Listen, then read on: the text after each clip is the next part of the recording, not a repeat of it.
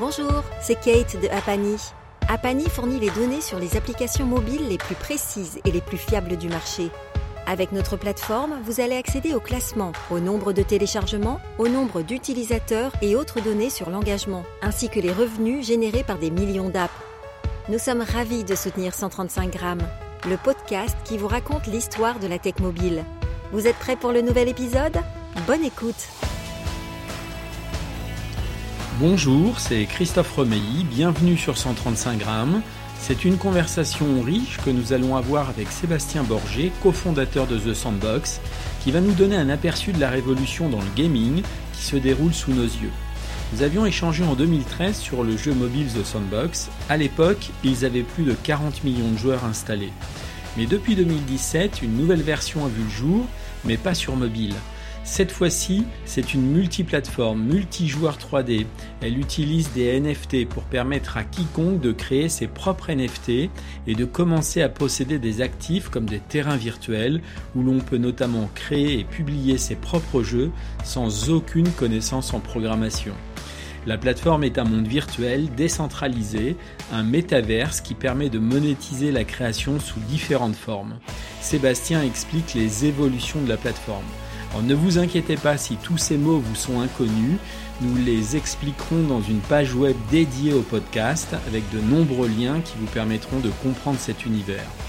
The Sandbox a aujourd'hui plus de 60 partenaires dans le monde, dont de grandes marques qui font partie de ce monde virtuel qui est un nouveau pays. Vous êtes prêts pour écouter cette révolution? C'est parti Bonjour euh, Sébastien, merci d'avoir euh, d'avoir accepté cette invitation pour euh, nous raconter les, les, derniers mouvements de The Sandbox. pour ma part, Sandbox, j'ai découvert en 2013, on vient d'en parler là d'une manière off. Est-ce que quand, quand, vous avez créé 2013, ça a démarré quoi? 2010 ou 2013 ah, d'abord, euh, bonjour Christophe, c'est un plaisir de, de, continuer à se croiser dans l'industrie hein, après toutes ces années. Bah, la, la, jeunesse de Sandbox a démarré en fait en 2011, euh, lorsqu'on a démarré notre précédent studio de jeux vidéo mobile qui s'appelait Pixel, et euh, on avait euh, bah, trouvé un jeu sur Congregate fait par un développeur indépendant qui qui, utilisait un peu les éléments physiques en mode bac à sable pour permettre à tout le monde de s'amuser avec comme un, simulateur physique. Et de là est née un peu l'idée de, bah, à la place de, de, de, faire juste de la simulation physique, si on utilisait ce sand game, ce powder toy, pour en faire une version où n'importe qui puisse créer des mondes en pixels en mettant de l'eau, du feu, de la terre, etc. Puis après, ça s'est étoffé avec 500 éléments, des personnages, des véhicules, des ennemis et tout partager ses créations dans une galerie en ligne euh, avec d'autres joueurs. Et le succès a été immédiatement au rendez-vous dès qu'on l'a lancé sur iOS et Android. Donc le, le lancement, cette version date de 2012. Depuis, on a eu plus de 40 millions de téléchargements euh, au cours des, des 8 dernières années, euh, 9 dernières années de ce jeu mobile. Plus de 70 millions de création faite par les utilisateurs, ce qui est assez incroyable en soi, et euh, a largement contribué au succès de la franchise et aussi un peu du coup à euh, bah, l'histoire de l'acquisition de notre studio Pixel par un, plus grand groupe qui s'appelle Animoca Brands, qui est basé à Hong Kong. Dès le départ, on avait cette vision de transformer les joueurs en créateurs de leur donner des outils, de leur donner des moyens, en fait, de donner libre expression à leur imagination, à leur créativité, sans pour autant avoir des connaissances techniques de bah, comment faire un jeu vidéo, comment programmer, etc. Là, c'était à la base très simple, juste euh, un toucher, un toucher du doigt sur un écran tactile. Mais on a, euh, on s'est aussi assez rendu compte finalement que le, le succès du jeu, euh, entièrement dû aux utilisateurs, ne les récompensait pas vraiment de manière équitable pour diverses raisons, les limitations des plateformes, des stores, de ce qu'on peut faire en termes de rémunération des créateurs on ne pouvait pas vraiment euh, incentiver les, les, créateurs qui ont fourni tout ce contenu, qui a attiré tous les joueurs, etc., euh, et les remercier pour cela. Et euh, du coup, depuis 2017, on travaille sur une nouvelle version. Cette fois-ci, ça fait trois ans qu'on travaille sur une nouvelle version. On est passé de mobile à la plateforme PC et Mac en premier. On, on, viendra sur mobile en 2022 avec une idée de cette fois-ci 3D, multijoueur, multiplateforme et d'apporter un changement sur le modèle économique en permettant à tout créateur de détenir vraiment leur création, les monétiser de la manière dont ils le souhaitent, en les publiant sur une marketplace, les vendant et donc du coup d'être incentivé au succès économique de la plateforme. C'est ainsi qu'est née la nouvelle version de Sandbox, cette fois-ci qui utilise la blockchain et les NFT, euh, dont c'est un sujet dont on va sûrement échanger pas mal aujourd'hui. Ouais, ben c'est super intéressant ce que tu, tu viens de dire. Bien sûr, on va, on va parler de, cette nouvelle plateforme. En fait, j'ai une autre question avant d'aborder cette nouvelle plateforme. C'est comment on tient autant d'années en fait euh, en termes de, bah, de, de, gameplay, d'équipe, euh, même d'entrepreneurs? Comment on fait pour euh, gérer le temps d'un projet qui s'installe sur, sur bah, là, on est à plus de 10 ans, quoi, presque. Hein oui, d'une certaine manière, je le compare un peu. Donc, c'est un bébé qui est en train d'évoluer vers un adolescent, voire un adulte. ce projet, on, on l'a chapeauté, on continue à chapeauter avec cet ADN de transformer les joueurs en créateurs. Après, dans le monde du jeu vidéo, c'est et même des mondes virtuels, c'est pas si euh, anormal quand on pense à Second Life, quand on pense à World of Warcraft, désormais RuneScape, ce sont des MMO, ce sont des virtual worlds qui ont désormais 20, 25 ans et qui continuent à avoir des joueurs actifs, des communautés. Ils, ont, ils font juste partie de notre quotidien pour ces communautés-là. Et c'est ça qui est assez euh, incroyable, c'est de projeter aussi dans le temps l'évolution entre l'idée de départ, ce que les joueurs ont voulu, euh, vont faire s'approprier le produit et la transformation, l'état actuel du produit. Pareil pour Minecraft, pareil pour Roblox. Euh, et, on est en train de le vivre dans le sandbox, euh, cette nouvelle phase de maturité, et effectivement aussi de, je vais dire, de, succès économique, de traction autour du nouveau modèle qu'on est en train de lancer avec des lands virtuels qui offrent des opportunités, des nouveaux métiers dans notre monde virtuel tout, tout, le modèle économique lié à le play to earn et le fait que tu puisses posséder tes, euh, tes assets de jeu, tes expériences, tes contenus, etc. aussi. Euh, finalement, quand on est entrepreneur, il y a toujours aussi pas juste l'idée ou l'exécution, mais il faut savoir être au bon moment dans l'industrie. Il y en a parfois, ils arrivent un peu trop tôt et le marché est pas prêt. Et c'est vrai que quand tu penses en termes de métaverse, de monde virtuel, etc., comme je, reviens dessus, ça existe depuis 25 ans et il y a beaucoup de monde qui a essayé avant de mettre en place un monde virtuel dans lequel on puisse vivre, travailler, jouer, euh, avoir des, des liens sociaux, se connecter, se faire des amis, etc. en ligne. Et parfois, tous les ingrédients n'étaient pas là pour, euh, pour un succès complet. Donc, il y a euh, les succès, néanmoins, sont là, mais la vision intégrale n'a pas été exécutée. Et là, on pense que la maturité de la technologie, souvent on compare la blockchain à l'Internet il y a 10 ans, on, s'en approche et d'ici la prochaine décennie, Sandbox pourra être un acteur considérable dans ce domaine. Comment, vous gardez euh, en, contact votre communauté depuis tant d'années? Et tu estimes à combien le, pourcentage des premiers joueurs qui sont toujours sur la plateforme? Vous avez, vous avez ce, ce chiffre ou ce contact avec ces joueurs? Alors, bah, c'est une bonne question et malheureusement, euh, il n'est pas très élevé. il n'est pas très élevé ce chiffre, pour la simple et bonne raison qu'on n'est pas sur les mêmes plateformes, mais on n'est plus sur les mêmes audiences. Quand tu fais un jeu vidéo mobile pendant euh, 8 ans, c'est assez dur quand même de garder la, rétention des jeux mobiles. Déjà, la D30, si tu dépasses les 3%, tu es, considéré comme un champion dans l'industrie. Euh, donc, euh, et puis, bah, huit ans plus tard, les joueurs ont grandi. Donc, non, en transparence, ce n'est plus la même audience du tout entre la version sandbox originale et la nouvelle version monde 3D virtuel qui en fait vise un public beaucoup plus adulte, de gens 15 à 25 ans, euh, 15, 25 et même jusqu'à 45 ans en fait, qui euh, qui comprend aussi l'intérêt économique de transformer son temps de jeu en une source de revenus, transformer son temps de création en une source de revenus et être investi dans un monde. Euh, cette communauté, elle s'est formée, je dirais plutôt sur ces trois dernières années. Et à l'instar de ce qu'on peut voir très souvent dans le milieu du free-to-play et les jeux mobiles, en fait, on a vraiment une approche community first. On est vraiment community driven, c'est-à-dire que je parle au quotidien avec un grand nombre de nos utilisateurs. Notre Discord compte plus de 35 000 membres.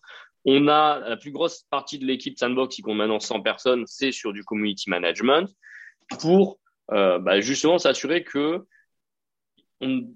la vision, entre la vision et l'exécution, en fait, il n'y a pas un, écart, un delta grand qui fait que finalement on part dans une mauvaise direction parce qu'on n'est pas à l'écoute de l'utilisateur. Non, là, en fait, on fait tout pour les utilisateurs en premier. C'est eux qui influencent directement la roadmap du produit et on va aller même plus loin dans le modèle, dans ce nouveau modèle de sandbox. Euh, on, dit qu'on est un monde virtuel décentralisé dans le sens où finalement tous les assets, tous les lands, tous les contenus, toute la monnaie va être détenue à 100% par la communauté et non plus par nous. Il y a une euh, supply qui est capée euh, grâce à, au NFT et à la blockchain et on, va être détenu entièrement par l'utilisateur. C'est-à-dire finalement les utilisateurs, grâce à ce qui s'appelle une DAO, vont pouvoir voter, participer à la gouvernance, au système politique de ce monde virtuel. Tu peux, préciser DAO, c'est-à-dire décentralisé, hein, c'est ça hein oui, ça, en, anglais, une euh, Decentralized Autonomous Organization, qui est en fait un espèce de, de forum sur lesquels une entité ou les utilisateurs peuvent soumettre euh, des idées, des propositions à vote. Et en fait, le vote de la communauté, qui se fait par le fait, pour pouvoir voter, il faut que tu détiennes soit des tokens, des lands de la plateforme. Donc, tu investis dans la plateforme puisque tu en détiens ces assets permet d'exprimer un vote qui peut être proportionnel à la quantité de tokens que tu détiens ou proportionnel, à, suivant d'autres règles qui peuvent être établies, à ton engagement, ta contribution sur la plateforme.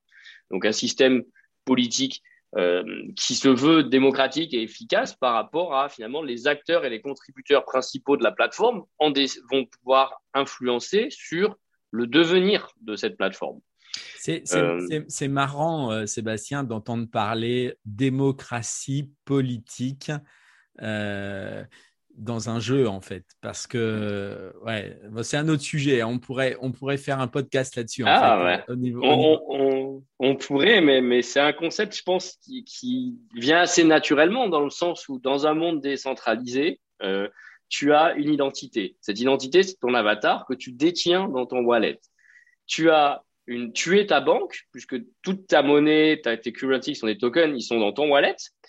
Euh, tu détiens les assets du monde, ce sont des assets du jeu, des lindes. Donc finalement, la prochaine est, en fait, on voit notre plateforme comme un nouveau pays, un nouveau monde dans lequel ben, les, premiers, les pionniers, ceux qui s'y installent et qui vont créer des jeux, des expériences, des business, en quelque sorte, sont les nouveaux résidents, les nouveaux habitants de ce monde. Et leur intérêt, euh, leur succès financier, on veut que leur jeu réussisse, est aussi aligné finalement avec le succès de la plateforme. Donc nous, en tant que plateforme, on va les soutenir, on va, euh, on a une fondation qui est censée, qui, finance les créateurs pour que les premiers contenus soient à la hauteur des espérances des joueurs. On a ce système politique sur lequel finalement les gens vont pouvoir voter de l'attribution des différentes euh, ben justement grants de la fondation pour euh, pour les joueurs, pour les créateurs, pour les détenteurs de la monnaie, de sorte à, finalement, c'est comme un, système politique dans le sens où on va soutenir les business, on va soutenir d'un côté les créateurs et les joueurs aussi pour essayer d'alimenter l'économie, de faire tourner l'économie de ce monde virtuel. Alors, on, va y revenir hein, sur euh, tout ce que vous avez mis en place, notamment sur la monétisation. Euh, on va s'arrêter encore un petit peu sur la communauté. Au niveau, au niveau continent, euh, l'usage, c'est quoi? C'est vraiment dispatché sur, sur la Terre entière ou vous avez des continents qui sont plus actifs que d'autres alors, si on regarde un peu le top 5 des, des pays dans l'audience Sandbox, les États-Unis en premier, la Corée en deuxième, euh, et après, suivi de Japon, Chine et euh, Europe dans le top 10. Donc, euh, clairement, l'Asie, et, notamment la Corée, Japon, Chine, sont des pays très importants pour Sandbox, sur lesquels on a déjà déployé des équipes. On a quatre personnes en Corée, trois au Japon, deux en Chine, qui font bah, des partenariats locaux, du business développement, attirent des créateurs et des artistes localement pour justement créer les premières expériences. Et derrière, une des particularités de la plateforme Sandbox, c'est le fait qu'on implique des marques, des licences, des célébrités dans notre monde qui vont détenir des lands et pouvoir se connecter, être plus proche de leur communauté, leur offrir des NFT pour créer leur propre aventure et expérience. On a typiquement des IP, des licences qui vont être euh, plus coréennes ou euh, japonaises euh, pour être plus proches de ces, des utilisateurs de ces pays-là. Est-ce que, ça nécessite de, faire des adaptations ou pas du tout vous, gardez un fil directeur, quelle que soit la, la langue finalement? La, culturalisation est très importante. Euh, évidemment, d'une certaine manière, les, les, licences coréennes ou japonaises vont préférer travailler avec des créateurs euh, de ce pays-là qui comprennent, qui ont été imprégnés de la culture de la marque, qui sauront mieux la représenter que euh, bah, qu'un artiste français qui ne l'a jamais côtoyé. Par exemple, ça, ça semble plutôt logique. Après, euh, on n'a pas vu de, de grosses différenciations euh, encore dans ce qui dans, la représentation esthétique, puisqu'on a choisi une esthétique commune qui est le voxel. Euh, on n'a pas forcément vu de, euh, de, de, de, besoins supplémentaires en fait euh, par rapport à la proposition de valeur. En Asie, et, là c'est assez intéressant, l'Asie est déjà beaucoup plus réceptive à tout ce qui va être crypto-monnaie, ainsi que la notion de real estate, d'immobilier virtuel. Pardon, parfois j'ai un peu du mal à trouver le mot en français. d'immobilier virtuel avec la notion de land. Euh, la plupart des grandes villes asiatiques, que ce soit Tokyo ou Hong Kong, sont bâties sur le concept de bah, il y a très peu d'espace et beaucoup de, de, de, demandes pour construire. Donc, ils ont l'habitude de, de, cette idée qui est bah, quand l'espace géographique pour construire un monde, un monde ou une ville est limité, euh, l'opportunité pour eux, c'est bah, justement d'accroître la valeur par rapport à la surface utilisée. Et donc, euh, comment on développe des business, des centres commerciaux, des activités, alors souvent verticalement, hein, parce que horizontalement, il n'y a plus d'espace. Et donc, ça va se traduire dans Sandbox, dans une notion de j'acquiers un land, et ce land, c'est un peu la porte d'entrée pour bah, la monétisation de mon jeu. Je vais pouvoir créer une expérience, un jeu, un concert, euh, un, espace où les joueurs vont pouvoir se connecter. Euh, les idées ne manquent pas en fait derrière. On, commence à avoir beaucoup d'opportunités de ce cas-là. Euh, mais il n'y a pas autant de friction en fait. Ah, mais c'est quoi ça? Pourquoi Qu'est-ce que je vais faire d'un truc virtuel Mais ils sont fous. Non, très naturellement, ils ont, ils font partie de, des plus grands adopteurs. En, en termes d'équipe, vous êtes combien, Sébastien, aujourd'hui là au niveau monde au niveau bah là, euh, on a dépassé les 100 personnes dans l'équipe, euh, avec plus de 20 euh, nationalités différentes représentées. Le plus grosse partie de l'équipe pour la R&D va se trouver en Argentine. Ensuite, on a une équipe en France qui fait du marketing, du level design, du game design. Comme je le mentionnais avant, Japon, Corée, euh, Chine, qui font partie aussi, et après un peu d'États-Unis, de, Russie. Euh, on a des ingénieurs blockchain. Alors, les ingénieurs blockchain, c'est ce qui va être de plus en plus décentralisé un peu partout dans le monde aussi. Voilà. Ouais. Là, on vient de monter une entité au Canada, par exemple, et on a, on vient d'annoncer Rodolphe Freka, qui est un, un vétéran de l'industrie. Ça fait plus de, de 20 ans, je crois, qu'il a d'expérience. Il a travaillé pour Ubisoft Montréal avec euh, sur des titres comme euh, Far Cry 4, 5, etc. Et il nous rejoint pour l'idée, le game maker euh, et le game client sur la creative direction et la product ownership. Donc, euh, on attire aussi vraiment des profils de renom et à améliorer euh, l'existant, ce qui est en bêta dans Sandbox, pour le rendre, euh, l'attirer à tout un pan d'industrie, a priori plutôt des studios entre le A, AA et AAA. Je sais que tu es très investi, Sébastien, dans la, blockchain. À partir de quand vous, tu, as fait, enfin, vous avez fait la bascule euh, avec euh, la monnaie, ce que tu as décrit là euh, tout à l'heure, il y a quelques minutes, euh, avec euh, ces lances, cette monétisation autour des, des NFT. Et puis, on, va, on va parler après de, de Voxedy, de la marketplace, des game makers. Je, je, trouve ça passionnant. Mais à partir de quand vous avez basculé là-dessus, en fait bah, à partir de 2017, en fait. Euh, en 2017, je me suis pas mal, dans ma carrière d'entrepreneur, je suis toujours intéressé à travailler dans des nouvelles technologies. Euh, donc, on a été parmi les premiers à utiliser BitTorrent dans leur première startup, euh, tout ce qui va être user-generated content avec streaming de photos, vidéos, musique dans le cloud. Et après, bah, euh, la blockchain, Bitcoin, le mining de Bitcoin, et assez naturellement, quand les premiers NFT sont apparus avec CryptoKitties, CryptoPunk, Nous, ce qui nous a plu derrière, c'est pas les, chats virtuels, mais ça a été la technologie derrière qui permettait de détenir un chat virtuel. Et de là est née l'idée, mais appliquons ça pour permettre finalement à tout n'importe qui, n'importe quel utilisateur, d'être un créateur de NFT et de pouvoir les vendre et utiliser dans notre game maker. Donc, ça, a été un peu la, la genèse de cette nouvelle version de Sandbox qui utilise la blockchain de d'appliquer cette technologie nouvelle tout en gardant la vision originale, transformer tout le monde en créateur. Tout à l'heure, tu as dit euh, ça va arriver sur mobile et c'est un constat que je fais parce que moi je, suis euh, cette activité aussi euh, un peu peut-être 2018, mais le mobile est un peu en retard en fait sur toutes ces plateformes de, blockchain et de NFT. J'ai l'impression que c'est plus sur PC, Mac, enfin sur le bureau. tu, tu, tu, comment tu vois la chose? Pourquoi pourquoi à ton avis?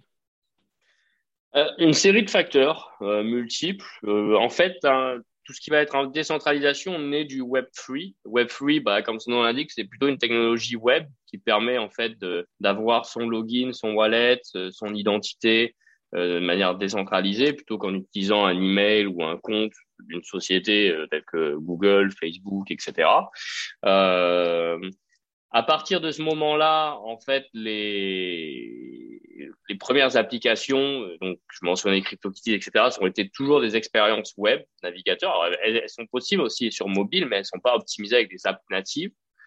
Euh, et, et, et, les premières tentatives de lancer des apps natives sur les différents stores ont été assez infructueuses dans le sens où les stores aussi, par leur, euh, ont eu une politique assez serrée autour de ben, tout moyen de paiement et de transaction en dehors de nos systèmes propriétaires ne sont pas permis. Donc, du coup, ben, l'écosystème ne pouvant se développer sur ces plateformes-là, s'est développé naturellement sur des plateformes plus ouvertes, donc euh, des applications, des jeux PC, des jeux Mac et des jeux web en HTML5. Maintenant, euh, il y a toujours une exception à la règle. Il y a des jeux qui arrivent, qui utilisent la crypto, les NFT, qui sont euh, mobile native. Par je pense à, euh, je pense à, euh, un certain nombre d'autres jeux. Mais parfois, il faut qu'ils utilisent des, qui contournent, donc euh, en n'ayant pas la possibilité d'acheter directement depuis le mobile, mais il faut connaître le site web, connecter son wallet entre les deux. Donc, il n'y a pas encore euh, une UX très sympathique pour les utilisateurs qui ne sont pas euh, chevronnés dans le domaine. Au niveau, au niveau de, la, de, la, de la blockchain, euh, il, y a plusieurs, il y a plusieurs blockchains disponibles en fait. Vous, vous utilisez laquelle Nous, on a fait le choix de construire sur Ethereum parce qu'on a démarré il y a trois ans. Il y a trois ans, c'était la blockchain avec l'écosystème de développeurs le plus développé et sur laquelle les NFT et les smart contracts étaient possibles. La plupart des autres blockchains focusaient uniquement sur les, euh, les crypto-monnaies, les ERC20, et donc n'ont pas permis de, de, développer. Maintenant, si on devait redémarrer un peu en 2021, c'est vrai que l'écosystème est beaucoup plus étoffé. Il y a pratiquement toutes les blockchains, euh, Binance Smart Chain, Tezos, euh, et j'en passe, qui euh, sont, supportent nativement les NFT et qui ont compris que bah, c'était un, ça allait être un use case très important euh, par rapport à la blockchain. Et du coup, euh, pour un nouveau développeur, il y a beaucoup plus de choix et de support sur chacune. On va parler un peu monétisation et que je trouve incroyable. D'ailleurs, on peut retrouver sur certaines plateformes votre roadmap euh, que vous avez rendu accessible. Enfin, J'imagine que c'est la roadmap que vous voulez euh, donner à, votre communauté et, qu'il y a sûrement d'autres euh, développements qui sont prévus, qui ne sont pas apparents.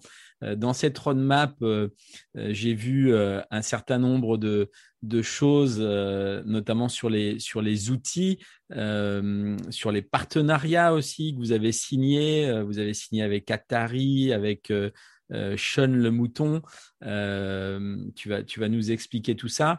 Et puis j'ai vu aussi euh, le fait que vous proposiez d'aller sur console à partir de 2021, c'est-à-dire très, très bientôt. c'est un changement radical pour vous d'aller sur les consoles? Alors là il y, a, deux aspects dans cette question. La première, ça va être autour de l'utilisation des IP, des marques. Pour nous, elle est assez naturelle, elle fait partie de notre ADN. fait dix ans en tant que studio mobile qu'on a, on été parmi les premiers à impliquer des licences euh, dans nos jeux vidéo mobiles.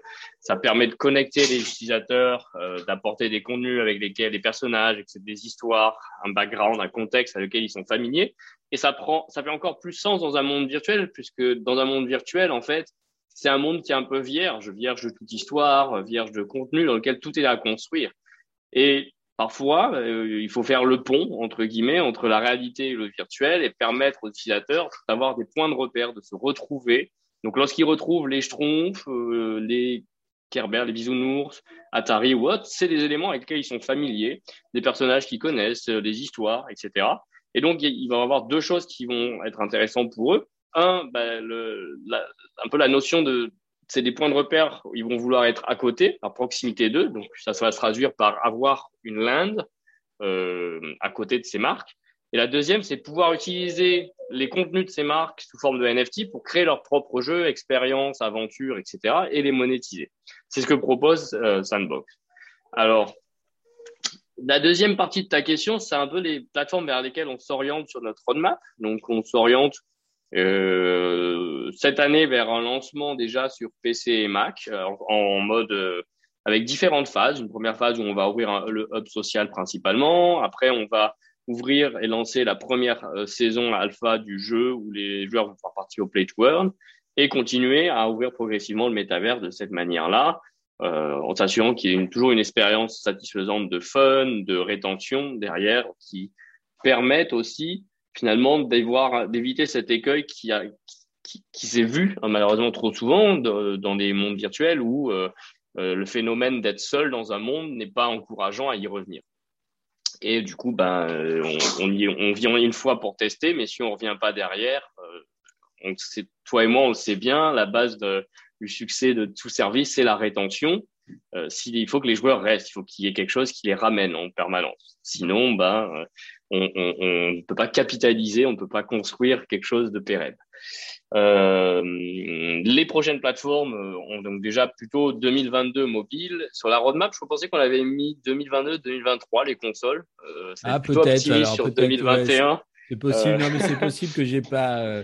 j'ai pas, j'ai pas bien vu. Attends, je regarde vite fait là. j'ai j'ai la page euh, devant euh, sur la roadmap. C'est bien expliqué d'ailleurs euh, ce que vous avez fait. J'ai trouvé ça très clair et ça c'est ce que tu expliquais tout à l'heure, le fait d'être décentralisé, de donner la main à vos utilisateurs, eh bien vous permet d'avoir la transparence en fait, hein, de, pouvoir proposer un certain nombre de, de choses. 2021 release sandbox oui, smartphone, tablette, oui, oui, console 2022, autant pour moi, autant pour moi. Donc, mais ça va vite arriver, hein, ça va vite arriver. Est-ce que tu penses que ça va vous donner On va voir passer les années dans Sandbox, je pense, euh, de manière assez fulgurante. Avec le recul, en fait, chaque nouvelle nouveau succès, nouvelle milestone, en fait, va contribuer à construire euh, petit à petit la, la vision géniale euh, qu'on peut retrouver dans les livres qui est euh, Snow Crash de Neil Stephenson ou dans le film Ready Player One. Tout le monde s'imagine ça quand on parle de métaverse. La réalité, c'est bon, ça va mettre dix ans à y arriver pour un jeu vidéo, hein, avec toutes les contraintes que ça peut impliquer, mais euh, c'est ce qu'on ambitionne. Ouais, mais je, pense que la, technologie va avance rapidement avec, euh, avec toutes ces, ces avancées de réalité virtuelle, les réseaux, euh, voilà, ça, va, ça va donner. Moi, j'ai trouvé quand je, je, lis un peu votre roadmap euh, sur, euh, sur Sandbox, c'est que hum, donc il y a, y a euh, le fait de, de, la propriété immobilière, la valeur de la propriété, on peut acheter des terrains, pour y construire, etc. Vous avez le token Sand, donc tu peux acheter sur, euh, sur toutes les plateformes euh, type Binance ou Kraken euh, pour acheter ton token et, après ce, token l'utiliser. Et puis vous avez créé les, les outils euh, alors, je voudrais que tu nous en parles un peu là de, de Voxedi euh, qui va permettre d'avoir de, des actifs et de modéliser en 3D. J'ai trouvé ça incroyable. De les vendre sur une marketplace. Et puis, vous avez Game Maker qui euh, va permettre de, créer des jeux dans Sandbox. Alors voilà, ça te fait trois points là, si tu peux nous, nous en parler un petit peu. Ok, donc effectivement, dans Sandbox, une des priorités pour nous, c'est d'être vraiment d'attirer les créateurs et de leur fournir les outils de création adéquats, ce qui se traduit par euh, différents outils de création. Le premier s'appelle VoxEdit, c'est un éditeur 3D qu'on a rendu disponible sur PC et Mac, euh, gratuitement évidemment, mais qui permet donc d'importer des contenus de d'autres logiciels 3D comme Magica Voxel, et avec cette euh, particularité qui est de pouvoir animer ces contenus en voxel de manière super simple, euh, de pouvoir ensuite les exporter vers notre marketplace pour les transformer en NFT et euh, de les utiliser au sein de notre Game Maker, qui est le troisième outil de création, qui permet de faire des jeux sans aucune connaissance en programmation. Tout est drag and drop. Donc, tu prends les assets que tu as pu faire euh, avec euh, VoxEdit ou que tu as acquis sur la marketplace. Donc avec euh, fait le game maker, tu vas pouvoir importer les assets que tu as achetés sur la marketplace ou que tu as fait euh, sur euh, VoxEdit et du coup leur donner vie. Automatiquement, ils ont un behavior, un comportement qui leur permet de jouer, euh, créer des expériences, ça va ajouter des ennemis, ajouter des personnages, ajouter euh, des plateformes, des décorations, des bâtiments, etc. Et du coup, de manière assez simple, en quelques minutes, avoir une expérience que tu puisses, tu vas pouvoir euh, partager dans la galerie, puis publier sur ton LinkedIn euh, plus tard lorsque ce sera possible. et du coup, c'est assez, c'est assez incroyable, c'est le background des créateurs. La plupart n'ont pas encore un background professionnel dans le jeu vidéo. C'est un peu la prochaine étape de ce qu'on amène dans, dans Sandbox. Excellent. Merci Sébastien pour, euh, pour ce moment passé ensemble. Euh, écoute, euh, je, souhaite beaucoup de bonnes choses à Sandbox et je pense que vous avez pris la vague au bon moment et que cette, vague n'est pas près de, s'éteindre. Hein. Merci beaucoup Sébastien pour, pour le moment passé ensemble. Hein. En prie, Christophe, je pense qu'on va faire, comme tu proposais, une deuxième interview de follow-up dans laquelle on va rentrer. Donc là, on a un peu couvert la, la genèse, l'histoire de Sandbox, le background. Avec plaisir pour faire un deuxième podcast sur lequel on va rentrer plus en détail sur la creator economy, les, euh, bah, toute cette notion de land virtuel, euh, tout le, ce qu'on a mis en place avec des créateurs, les game studios, le premier game studio français qui s'est lancé pour être l'un des premiers créateurs euh, dans Sandbox. Euh, et, euh, et, parler plus en détail même de la blockchain et des NFT. Bon, je te renvoie, je te renvoie un mail, euh, Sébastien. Bonne, bonne prochaine interview. Hein. Bon courage Merci à toi. Merci beaucoup. Salut. Bonne journée, Christophe. Ciao. Salut. 135 grammes, la cuisine de l'industrie du mobile. L'origine de Sandbox, à la base, c'était un jeu, effectivement, pendant 9 ans, sur lequel les utilisateurs ont installé sur leur mobile et tablette. Avec cette nouvelle version de Sandbox, on est désormais une plateforme. La principale différence en tant que plateforme, c'est qu'on va proposer des outils de création, un éditeur 3D, une marketplace, un game maker. On va proposer un, exécutable qui va permettre de lancer les différents jeux euh, créés par les joueurs, qui désormais, au lieu d'être accessibles par une galerie, vont être accessibles principalement par la map. Donc, on part d'une expérience web où au départ, on voit sur la map les jeux qui nous intéressent en tant que joueur. On clique on clique sur le bouton play et on lance l'exécutable qui est le client qui ouvre le jeu. Euh, sur cette plateforme, donc qui contient désormais plusieurs outils qui vont quand même euh, collaborer, euh, qui, vont communiquer les uns les autres hein, avec des datas en commun, mais qui aussi ont la possibilité d'évoluer, d'évoluer par le biais de la communauté qui va aussi contribuer en utilisant les NFT du coup d'une manière libre. Les lands de Sandbox, les assets de Sandbox peuvent être utilisés en dehors de Sandbox, qui permet le développement de tout un écosystème derrière. C'est une partie que je trouve assez intéressante. En fait, la partie création d'un écosystème dans lequel les acteurs de cet écosystème vont, euh, deviennent des stakeholders du succès de la plateforme. Leur succès sera notre succès. Parmi ces acteurs, tu as des studios de jeux vidéo qui vont vraiment se positionner et créer leurs propres jeux euh, tout seuls ou même en mode contracteur pour d'autres euh, entités, pour d'autres d'honneur. Des agences de marketing qui vont utiliser Sandbox comme une plateforme, comme un channel, à, l'instar d'un TikTok, d'un Medium, d'un Twitch, etc. Donc, c'est un nouveau format d'expression que vont pouvoir utiliser des marques. Et pour ce faire, euh, elles vont travailler avec des agences marketing, des agences publicitaires. Donc, on pourra imaginer dans le futur des collaborations, un Coca-Cola qui arrive dans Sandbox et qui ne parle pas avec Sandbox, la plateforme en direct, mais par le biais de un peu de marketing, vont lancer des OP. Des euh, acteurs qui vont produire du contenu, donc ça va être des architectes 3D qui vont créer finalement l'environnement des mondes, euh, des artistes qui vont créer les contenus, les mettre sur la marketplace, et on peut envisager effectivement qu'il y ait des, des art factory, entre guillemets, comme dans le métier du jeu vidéo, tu as des art outsourcing companies qui se spécialisent dans la production d'assets pour le métier du jeu.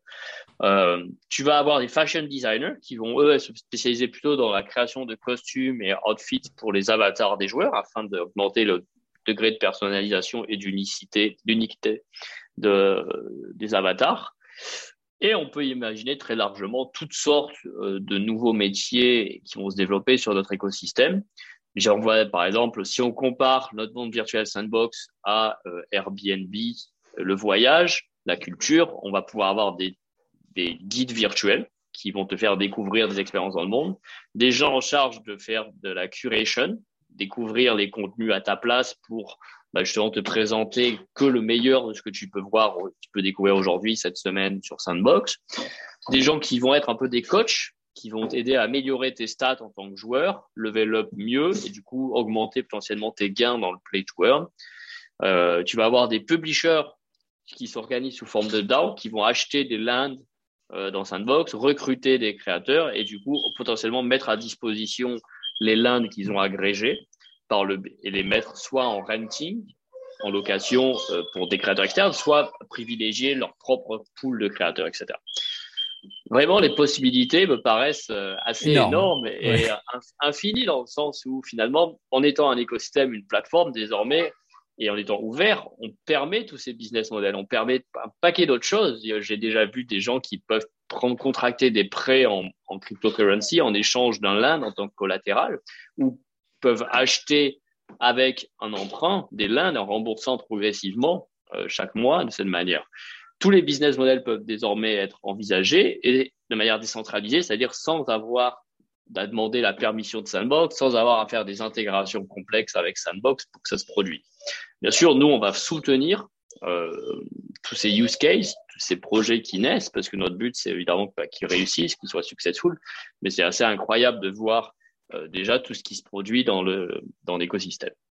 Dans, revenons sur les Landes, euh, sur la valeur, euh, la propriété immobilière et la valeur de la propriété.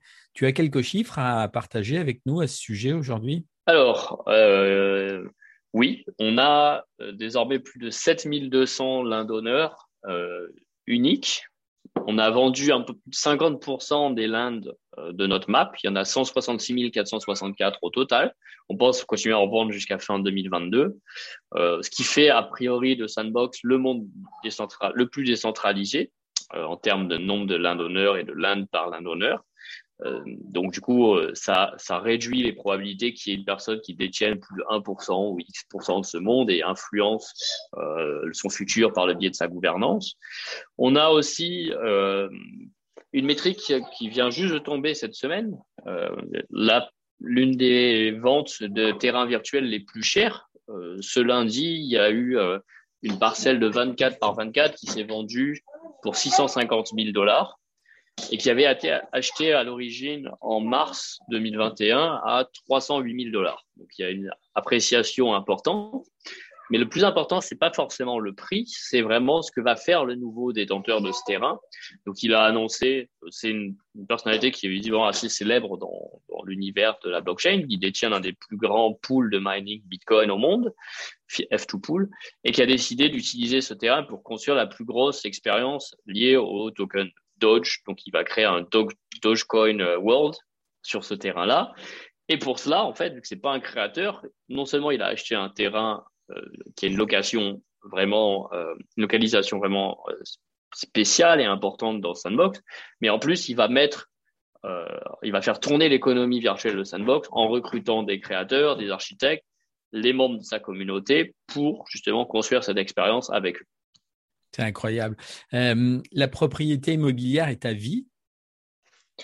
Euh, bah oui, c'est un, le land est un NFT, donc le NFT euh, vous, appartient à vie. Aujourd'hui, j'ai vu, c'est en vente sur OpenSea, mais il y a d'autres plateformes qui ont intégré ça aussi ou pas? Donc, euh, nous, on est le primary seller, ce qui s'appelle en fait, puisque le NFT est d'abord minté, créé chez nous. Après, euh, OpenSea est une des secondary marketplaces principales sur lesquelles on, les utilisateurs peuvent revendre de pair à pair euh, des NFT. Il y a aussi Rarible. Euh, il y en a qui sont un peu plus spécialisés suivant les différents pays. Au Japon, il y a Coincheck, qui est le deuxième plus gros exchange, qui a lancé sa propre marketplace. À Taïwan, il y a Lutex. Euh, en Chine, ils en ont plus spécifiques, plus localisés.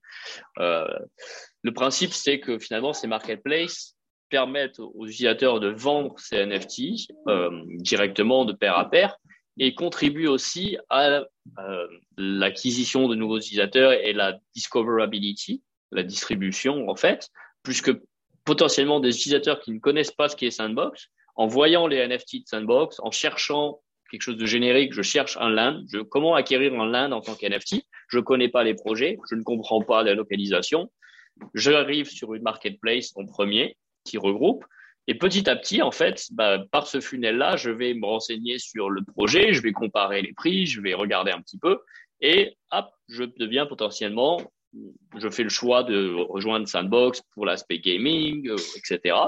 Et du coup, bah, c'est un nouvel utilisateur qui est rentré par le biais du NFT. Est-ce que, est que le, le, token Send est, euh, est, impacté par, les, par la valeur de la, de, enfin des propriétaires. Est-ce que ça a un impact, la, vente des landes et, euh, et, le déploiement des landes sur, sur votre token ou pas du tout? C'est bien, euh, bien cloisonné? Euh, bah, Sand, c'est un access token qui définitivement sert à la plateforme. Tu as besoin de Sand pour pouvoir acheter des lands euh, participer à l'économie de sandbox, jouer au jeu, payer les créateurs, acheter des contenus sur la marketplace, etc.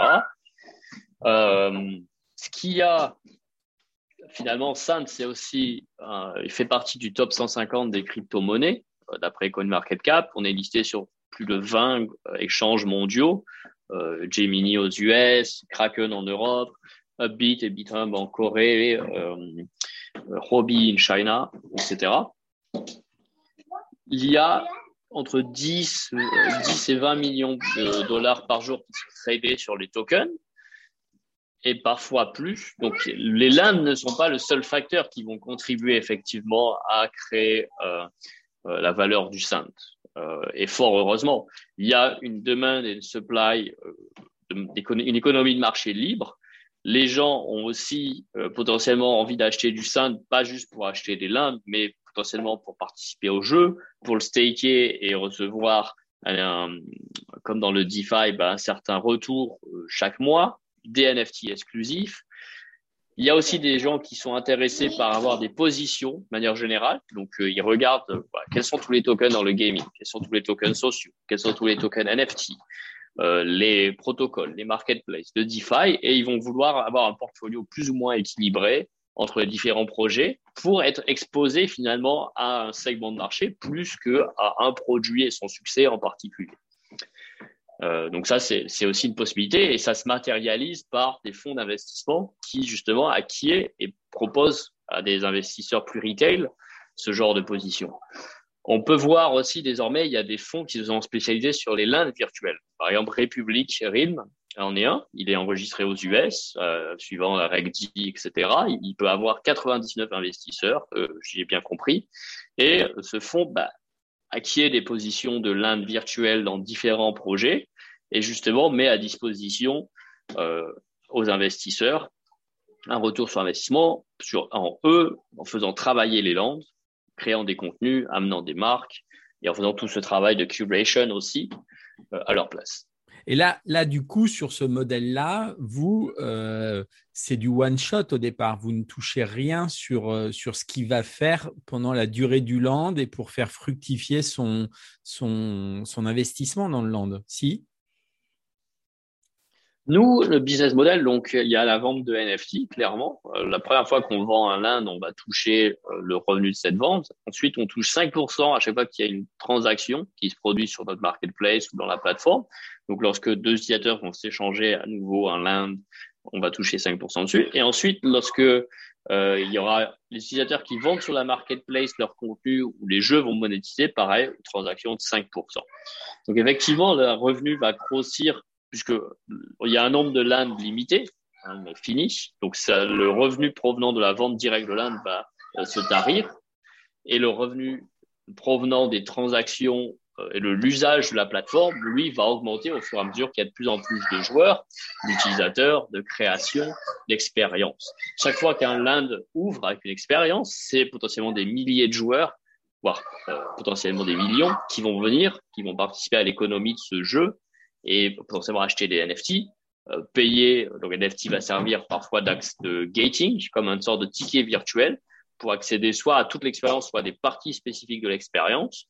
Euh, D'avoir en place toute une économie aussi de season, season pass reward qu'on a annoncé, qui consiste à créer un méta gameplay où les utilisateurs vont pouvoir euh, finalement être récompensés pour le temps qui passe et au fur et à mesure de leur progression pouvoir euh, claimer des tokens plus ou moins intéressants, rares euh, ce qui crée une incentive à revenir, à vouloir continuer la progression, etc.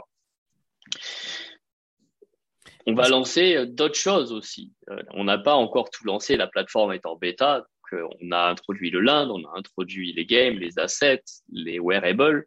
On n'a pas encore introduit l'avatar, qui va être un des piliers centraux et la définition de l'identité de chaque joueur. Cet avatar qui va être upgradable aussi et va influencer le play to earn, la personnalisation de ton identité, etc. C'est, est-ce que tu penses que ces mondes euh, comme, euh, comme euh, ce que vous êtes en train de construire ne va, ne, finalement ne va pas s'adresser, enfin, va s'adresser qu'à des personnes très, très tech en fait, parce que hum, il y a un langage, il y a une façon de procéder, il faut comprendre les plateformes.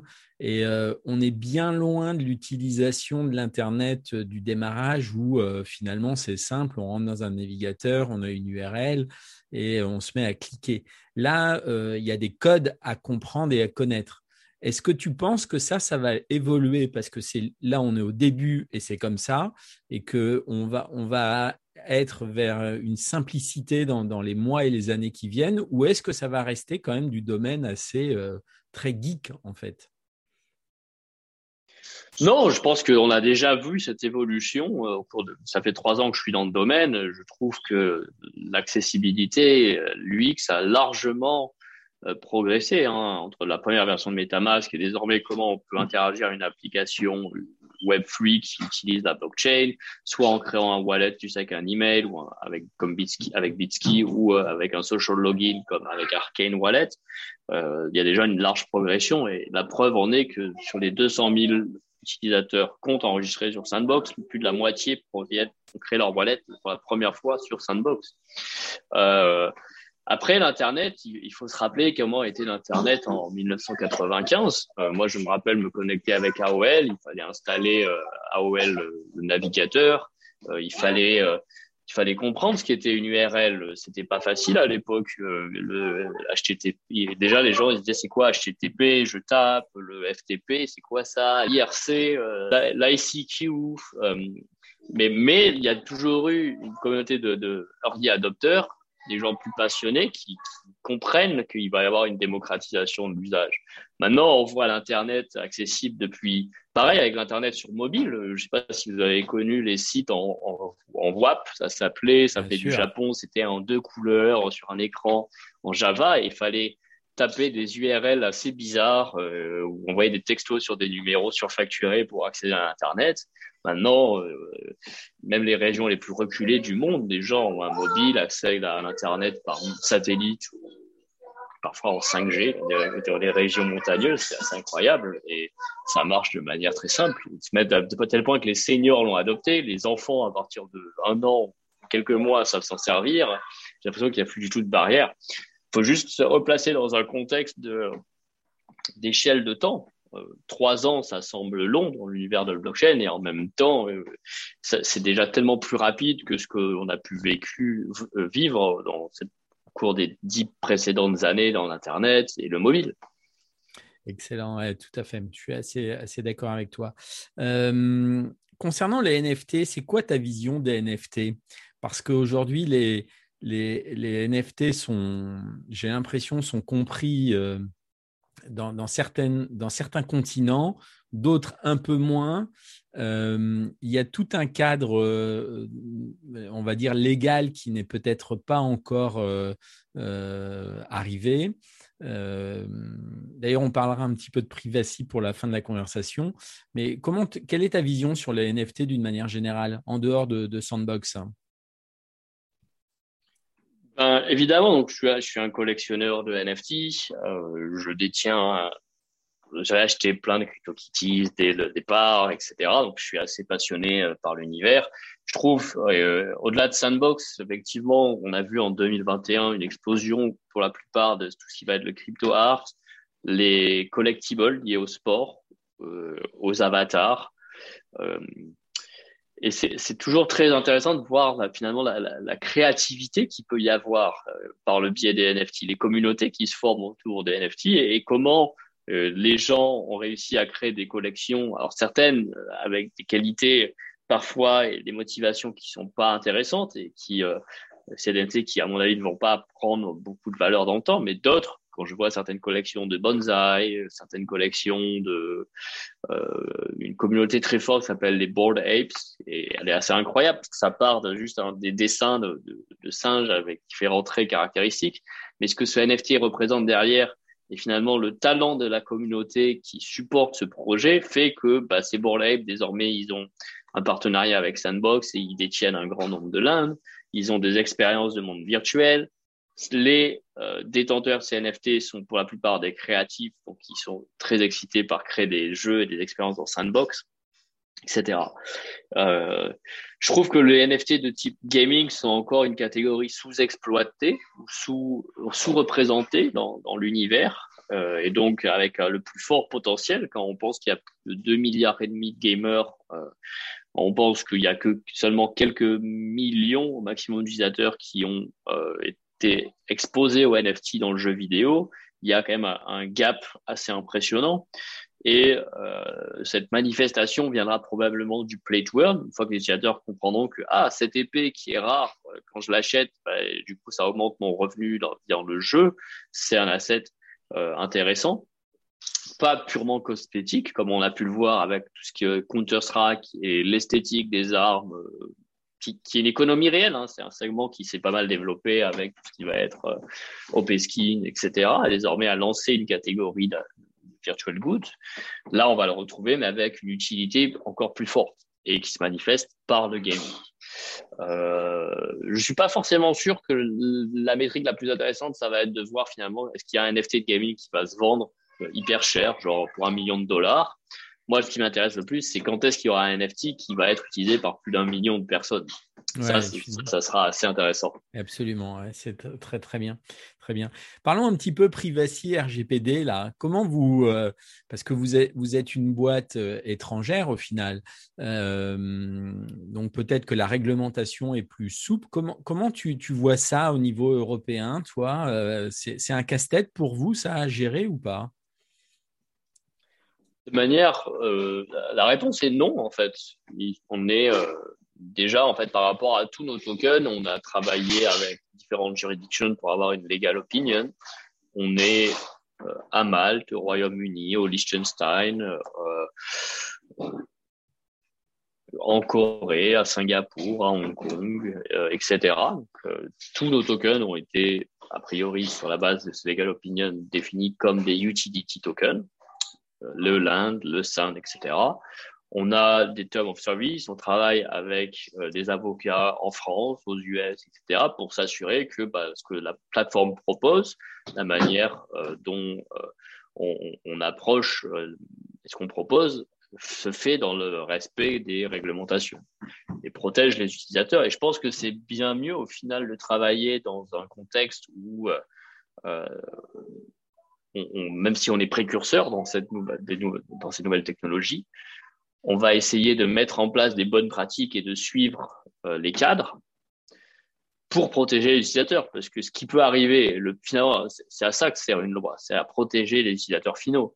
Quand les utilisateurs par des projets qui sont sans retenue vont ben, entre guillemets, les, arnaquer ou créer des, ne pas délivrer la promesse, finalement, l'utilisateur, il est déjà euh, victime d'un préjudice, mais en plus, bah, finalement, ça pénalise l'industrie en général. Parce que même si tous les autres acteurs travaillent en respectant ce framework, évidemment, on va euh, focaliser sur le mauvais acteur pour parce que c'est plus sensationnel, parce qu'il y a eu préjudice, etc. Et ça va projeter une mauvaise image.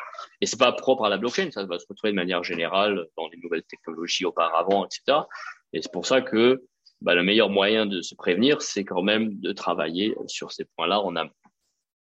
Ok, c'est vrai que la, gestion des données dans ces mondes virtuels est, euh, est particulière quand même.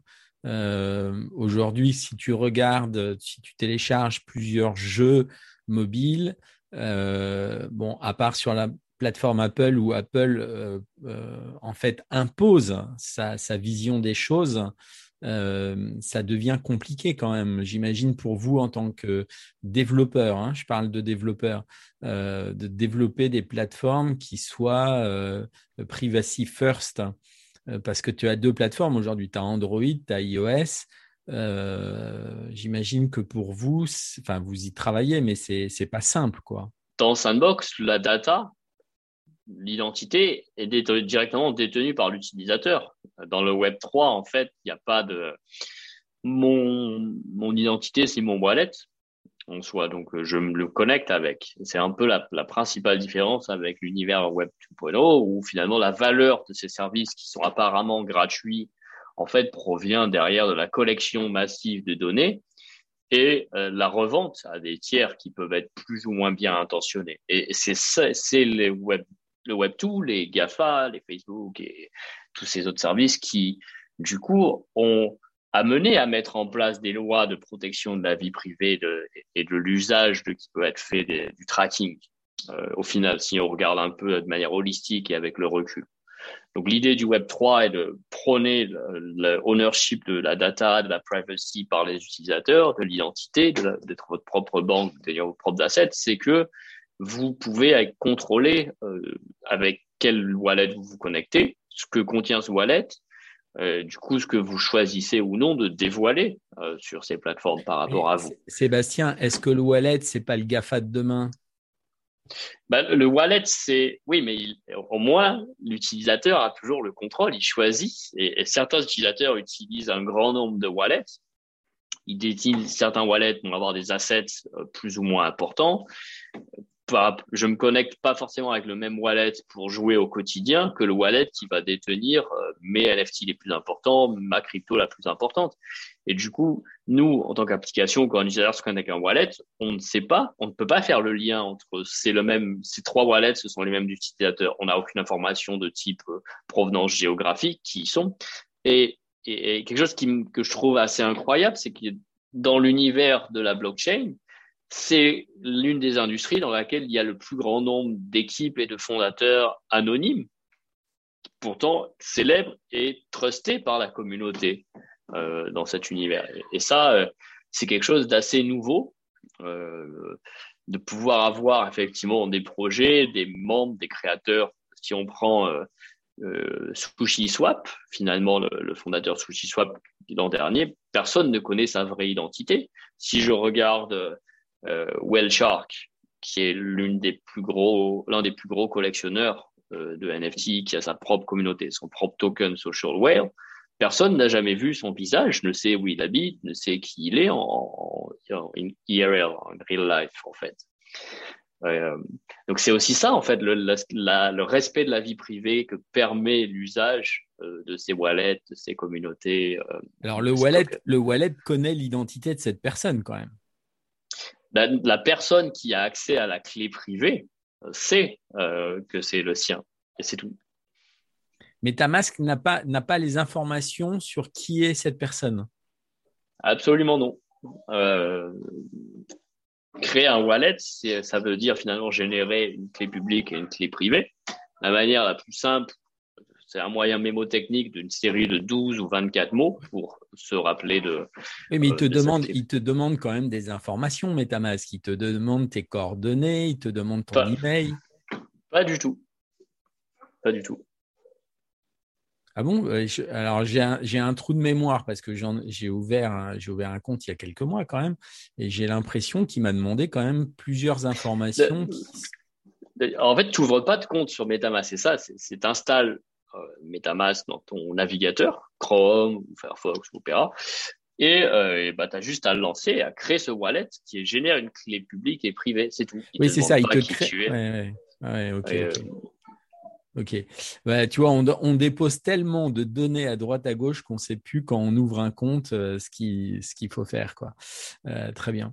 Euh, écoute, c'est parfait. Hein. Je pense qu'on va s'arrêter là parce que ton temps doit être précieux. Et puis, ça fait deux fois que tu m'accordes cette, ce, ce, fait de parler ensemble. C'est excellent. on va suivre de près ce que tu as décrit là dans, dans notre entretien et tout juste euh, incroyable et, et, et, comme tu l'as dit, il y a tellement de créativité, il y a tellement de choses en cours que c'est très vaste et qu'on pourrait discuter pendant des heures sur chaque domaine particulier et on n'a pas le temps de le faire. En tout cas, merci beaucoup, hein, Sébastien. Bon, bon travail, bon déploiement. Euh, et puis, on va regarder ça de près. Euh, peut-être un mot, juste un mot pour la fin. la concurrence, vous n'avez pas vraiment de concurrence en fait. Il existe d'autres euh, mondes décentralisés, euh, Decentraland, CryptoVox et Somnium Space. On les voit pas du tout comme des concurrents, plutôt comme des partenaires, même dans le sens où finalement on, participe tous à essayer d'élargir le marché dans cette idée d'être un métaverse ouvert. Chacun a ses spécificités. L'un va être plus orienté événement, euh, l'autre va être plus euh, VR avec la, tenue, le, les headsets, etc. L'autre va être vraiment hyper accessible depuis le, le navigateur. Et nous, notre spécificité va être autour euh, du gaming et des IP. Euh, ce qui est incroyable au final, et on va de toute façon, la plupart des utilisateurs de l'un vont, vont être cross metaverse, et c'est l'idée même, c'est le postulat de départ de dire que les utilisateurs sont libres de pouvoir utiliser leurs données, leurs NFT à travers plusieurs produits. Donc, au contraire, si on, serait dans une logique opposée, on retournerait vers une logique centralisée si on voulait être euh, protégé, garder que nos utilisateurs que pour nous, etc. Donc, au contraire, on, encourage ça, on, les soutient, on fait des collaborations autant que possible, on aimerait bien que ça, euh, et que d'autres euh, euh, mondes virtuels, on a lancé une collaboration avec Zepeto, qui est l'un des social networks les plus, les mondes virtuels les plus développés en Corée et en Asie. Ils ont plus de 200 millions d'utilisateurs pour une première collaboration entre un, univers centralisé et un décentralisé, par exemple. Excellent, c'est un excellent mot de la fin. Merci Sébastien hein, pour, pour ce moment partagé ensemble. Je t'en prie, Christophe. Au plaisir euh, de revenir avec toi et discuter même d'autres sujets si jamais euh, tu t'intéresses encore à tout ce qui va être blockchain, NFT, DeFi, etc. Absolument, absolument. Voilà, c'est la fin de cette conversation, en espérant vous avoir donné envie de vous intéresser au monde de la blockchain, en particulier de cette plateforme décentralisée The Sandbox, qui permet de jouer, créer, posséder et gouverner un monde virtuel créé par les joueurs. Merci de nous avoir écoutés. N'hésitez pas à nous mettre des étoiles, notamment sur la plateforme Apple, et à nous suivre sur notre Twitter 135 grammes. Nous mettrons des images et des liens de nombreuses sources dans un post dédié sur servicemobile.fr. Je vous dis à très bientôt. 135 grammes, la cuisine de l'industrie du mobile.